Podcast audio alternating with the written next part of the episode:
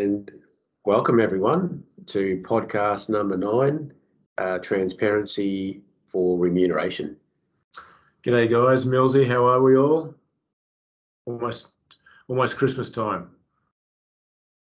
Yeah, good point. I think before we get on to this podcast, we should say we're going to try and line up a few things that are probably we'll catch up a little bit less about product and legislation and just talk about where our work-life balance is at. That's right. Tone it down a little bit. Yeah. Bring some special guests in. Special guests. Yeah. Who have we got in mind? Well, we haven't asked them yet. But the lineup is around the corner. Excellent. Oh, surprise, eh? Yeah, we'll surprise the guys. Yeah. Yeah, I think so. Yeah. No worries. Also gives us a chance to actually do it. I just wanted to actually bring up some just small sort of housekeeping. I'm not so sure how many ARs saw the Steadfast Property Masterclass. Yesterday is 4 hours of fun. Michael White, Glenn Schultz, Julie from SCTP. It was a long stretch, 4 hours, but a few things come out of it that I sort of picked up on, and I'll probably send out a bit more on a community post bit down the track when I get those slides. But one thing Michael White brought up was unoccupancy for SME biz packs, and probably also applies to your house and landlords as well. So be very, very careful with states and regions coming out of COVID. It's really important, even at endorsement time, renewal or new business, to ask about unoccupancy, where they're at with it, and document that conversation back to the client as well. So it's a really big thing. So if they are unoccupied, please get in touch with the insurer and see what they can and can't do. You want to be having that conversation now and not at claim time, for sure. The other issue was flood. Look, we're leading into La Nina for this summer period, so be very careful with your locations. Flood, you can easily do a Zurich quote on SCTP, and I believe Zurich still has that 10% discretionary discount if it's a claim-free account as well. So that might make a big difference if it's a high premium, and you still have to put that Zurich quote, or any other insurer if they accept flood. You have to put that in front of the clients and see what they say. Don't just say it's too expensive and move on from it. You have to actually put the quote in front of them and get them to agree or not to agree on that sort of premium. So flood's a big issue at the moment, and they reckon there could be some really severe flooding over the next quarter. So be very careful. Check out for issues such as prevention of access, even customer supplier extensions under business interruption, if there's an exposure there as well. So flood is a must-have. You need to offer that to your clients at the moment. So that's pretty much my housekeeping, Mick. So what's our big topic today? Remuneration. Remuneration and transparency. Yeah, so Steadfast had an article, I think it's one of their Pillar 3, they call it. That's right, yep. It looks like Steadfast, NIBA, on the same page. They believe in transparency and remuneration. Yeah. So just a first blanket mention here, I definitely don't have an answer to this. Yeah, and I'm certainly smart enough to know that I'd be dumb if I try to do it. So today we should talk about more so SME BizPack, which the majority of our business, right? So how do we sit now with like SCTP BizPack, agency business, ranging from 26.5% commission down to maybe 10%? What do we think about that? Well, just firstly, so hopefully everyone knows, but if not, retail comms already disclosed. Yep. So that's why you're talking about BizPack or the commercial wholesale side. I think it's a bigger. This for me is 1,000 times more important than a lot of legislation that we've seen come through. Yep. PDDOs, TMDs, deferred sales models. This is where the rubber's going to hit the road when we talk about changing landscape. Brokers are used to earning a commission of varying amounts on wholesale products without having that disclosed to the client. Yep. So when I first heard about transparency remuneration, my gut instinct was, oh Jesus, we're going to have a race to the bottom. Mm. We're going to have good intentions, and I fully believe it's good intention for the client. Transparency. Yeah. If you can't argue with transparency, then good luck trying to argue that with the client. Yeah. But so it's good intent, well intended, but there's going to be a lot of sales brokers out there, and I'm really wary of a race to the bottom where you've got a client and they get approached, they go test the market, and the new broker just says, yeah, we quote unquote, we don't charge that. I'll take $500 off it. I'm not saying that will happen. I think it will, but I can't guarantee it will. Okay. I get wary of sales. Yes, look, I certainly see your point, mate. What about the argument about if I'm a new broker seeing another broker's invoice schedule, even if it didn't have disclosed commission on it, just has a fee, the new broker would know in the back of the head that potentially what commission that other broker's getting anyway. Doesn't matter if it's disclosed or not. Yeah, okay, fair point. But so that new broker, just say they're that salesy based, so they discount the earn on that one particular client. Yeah. They wouldn't discount the earn on every other client. Okay. So then that one particular client is getting a different remuneration to the rest of the clients. Yeah. Okay. Yeah. And so I'm definitely not saying, look, I'm not even sure, to be honest, if I agree or disagree with because even these articles that you and I are reading, everyone's reading, no one's coming up with a solution for how to present it. Yeah. So I just want to be really clear. We are not going to go down that rabbit hole of trying to figure out solutions. Yeah. Hopefully, because you and I have some really strong disagreements on a few key things. Yeah, for sure, mate. Look, my view probably in the last few years, I sort of changed a lot when Vero SME index that comes out every year has been for the last 15 years, I think it is, or last 10 years, sorry. The last 2 years there's been dramatic change in what SME clients are saying, and one of the ones that stood out for me was transparency of all the earn that clients were getting, and that sort of stood out to me. And I thought from an SME biz pack, which is a majority of our business, I personally see it that we would need to disclose our commission and what we're earning. I'm trying to think of from an SME client point of view, if it's a big base premium for all the government charges, especially if you're in the New South Wales of FSL as well, still applying. They must know that the broker is actually getting such and such commission as well as that admin fee or fee that's on the invoice. So from my point of view, I'm wondering if next year, following that review, that we will have to show commission and show that dollar value to SME clients. Well, that seems to be where NIBA and Steadfast are. What they're saying, how we do it, and the timeline over that is another issue. But so I've got a here's where it gets kind of a bit more nuanced. I agree with that, what you just said, 100%. But so you got call centers, direct insurers dominating the GI market, right? I believe, or we all believe, brokers provide much better service, advice about policy wordings versus the intermediated, the direct market. So all this new transparency is going to happen for the broking side. Are the call centers, because they're only one product, there is no commission. Yeah. Are the call centers going to disclose their profitability, what they make on that product? That's a pretty good question. Yeah. I just see it happening. I'm not saying it's right or wrong, but I just see it happening. But we talked before about the advice and service proposition that our guys, our ARs are showing to the client. They need to show that in writing exactly what they do. It's not just about a quote or rolling over renewal. So you guys do so much more behind the scenes. We're quoting other products, additional quotes for that biz pack, for example, might be the house and landlords policies for them, motor vehicles, but also other bespoke products like management liability, services, doing so much more. And you were talking before, Mick, about we really need to show that, right? Yeah, 100%. Yeah, I think one of the good changes over the last few years is brokers really being front of mind and remembering to show all the work we do behind the scenes, whether it's really going to town on the replay. We know brokers did the remarketing, but go to town on showing to the client the results of that.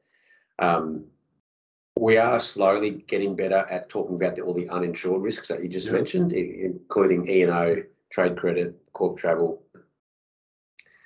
But we're still so far removed from providing that to clients every year and giving them a holistic advice. Yeah. Versus if you're my client, I think the industry just tends to say, okay, your BizPack renewals due in December. Okay, John, I've reviewed everything. I'll give some advice on the BizPack. But your business is more than a BizPack policy. That's right. And so is your family. Yeah. And when you say advice, we're always going to be talking about personal advice and advice from now on. That's showing that you've done all these management liability quotes. This one is fit for purpose. This may not have been for due to occupation. But you're actually showing that to a client, right, in writing, not just verbally, I did some quote, don't worry about it sort of scenario. Yeah, yeah, 100%. Yeah. Keep referring back to the, we wear collars, white collar advice, not just salesy quote. I'm not saying that we do, but that's historically been like a perception of the industry. Yeah. It certainly brings home how important it is. I know it's a lot of work for ARs, but they certainly have to show that documentation, what they're doing. And that's how great is that to show that if we do have to show transparency of commissions, this is what we do to earn this. Yeah. Yeah. So, mate, I guess in my head, whether we do or don't get to transparency, it seems like that's where it's heading. How we get there, we don't know.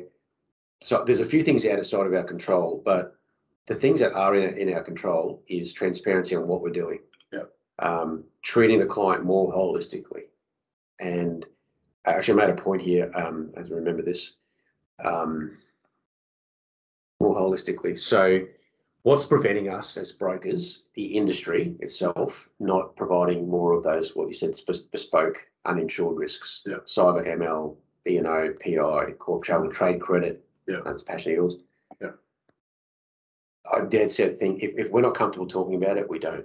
Yeah. And we get stuck in those blinkers where your BizPack or farm's coming up for renewal. I'm focusing on that. But like I said earlier, that business is bigger than that. That's right. That picture is bigger than that product. That's right. The tick box or cross for management liability or cyber just doesn't cut it. It certainly doesn't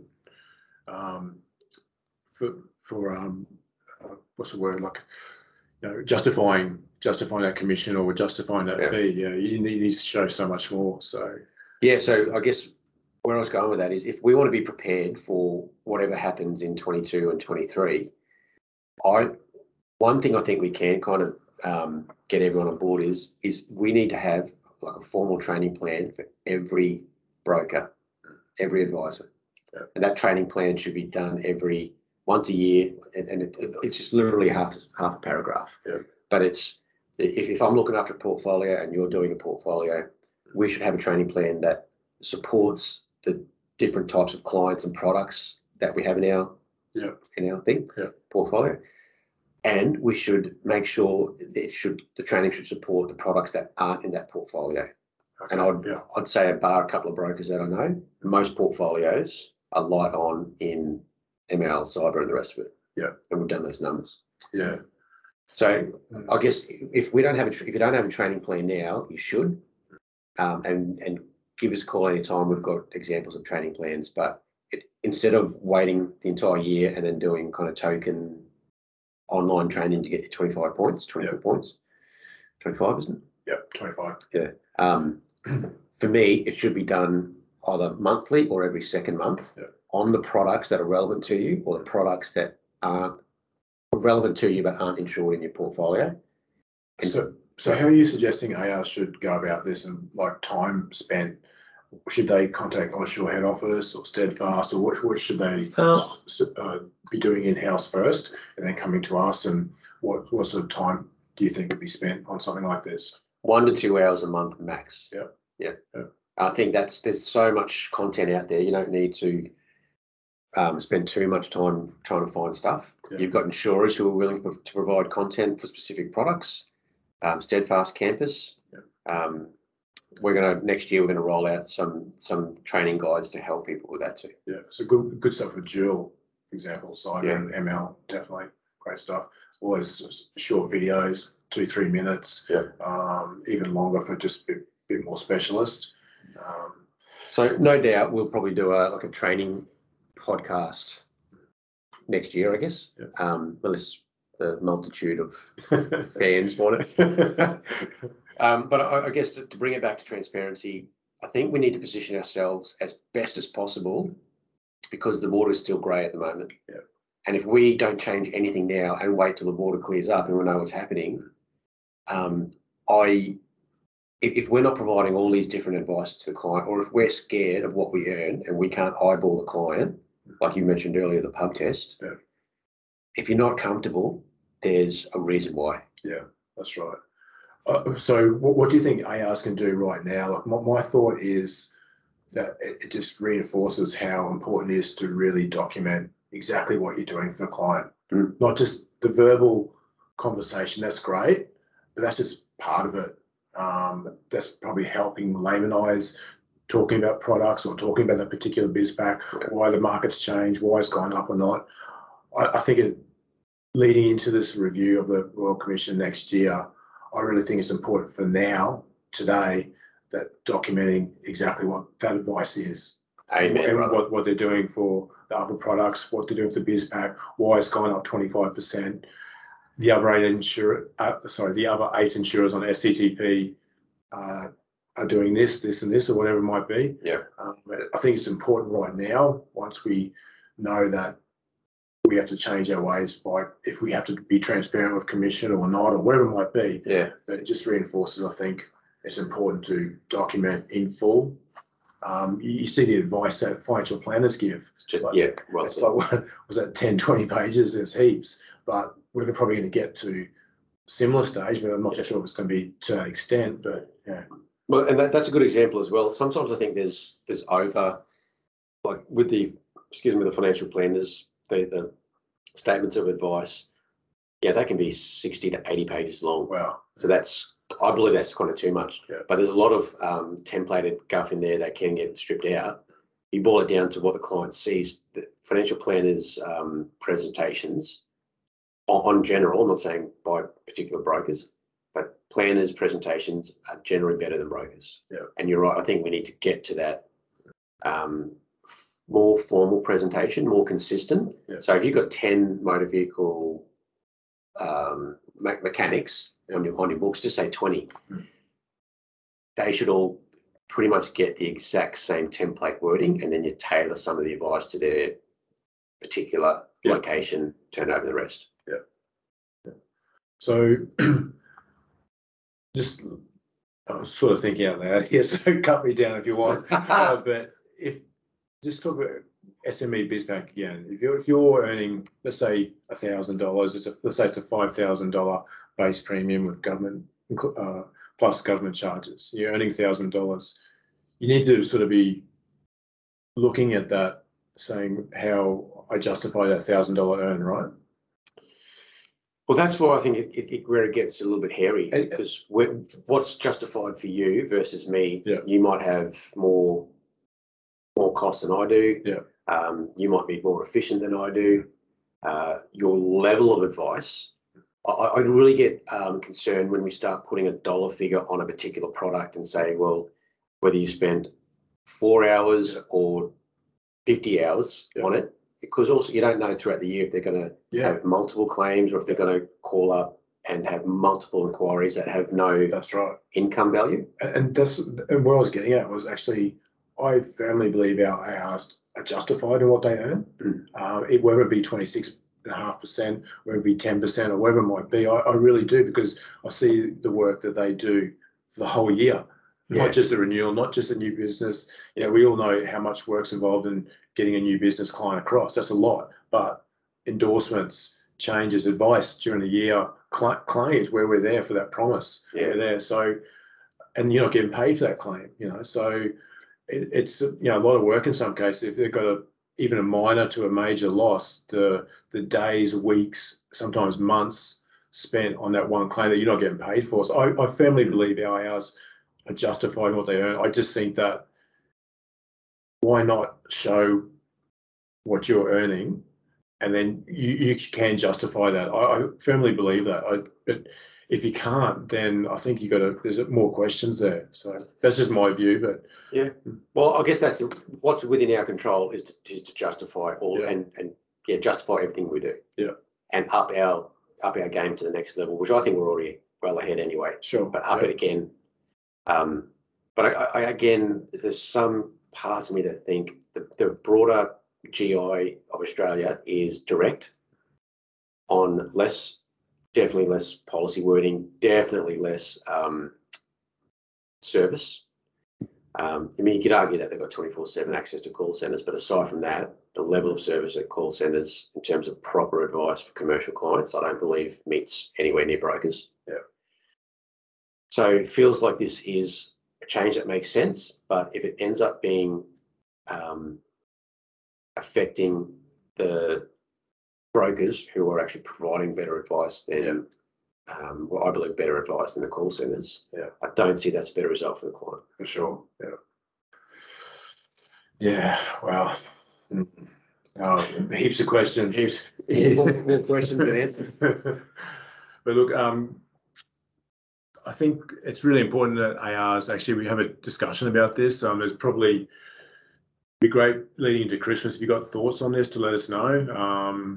We will be talking about this a lot more early next year, I think, and from following NIBA convention that's in next month, is that right? NIBA? Yeah, mid-October. I actually haven't followed if it's still. Yeah, okay. I think they're doing virtual, aren't they? Virtual, yeah, that's right. Or state by state, something like that, yes. So yeah, heaps of questions, and it's going to be really exciting times next year how that plays out, I think. I actually saw a stat the other day I thought of chucking in. I saw how AFCA results. There's something like 16,000 claims over last year in GI, general insurance, and only, was it 300 and something against the broker? Yeah. So it's less than 2%. There's 1.8%, I think it was, against the broker. So I'm not too sure breaking that 1.8%, which favour found in favour of or not. But I thought that was fantastic for brokers.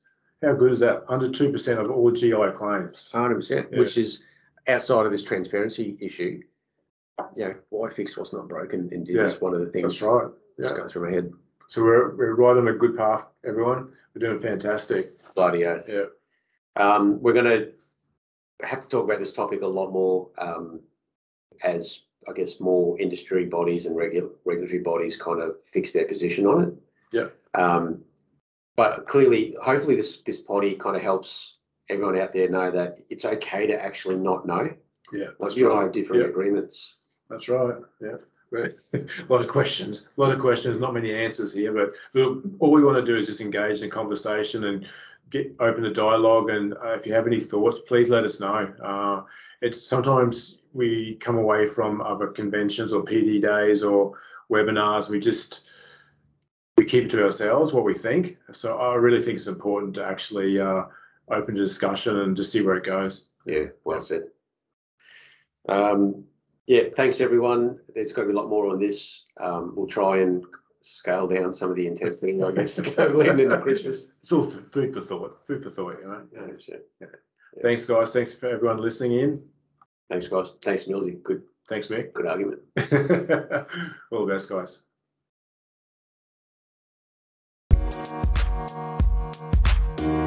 guys.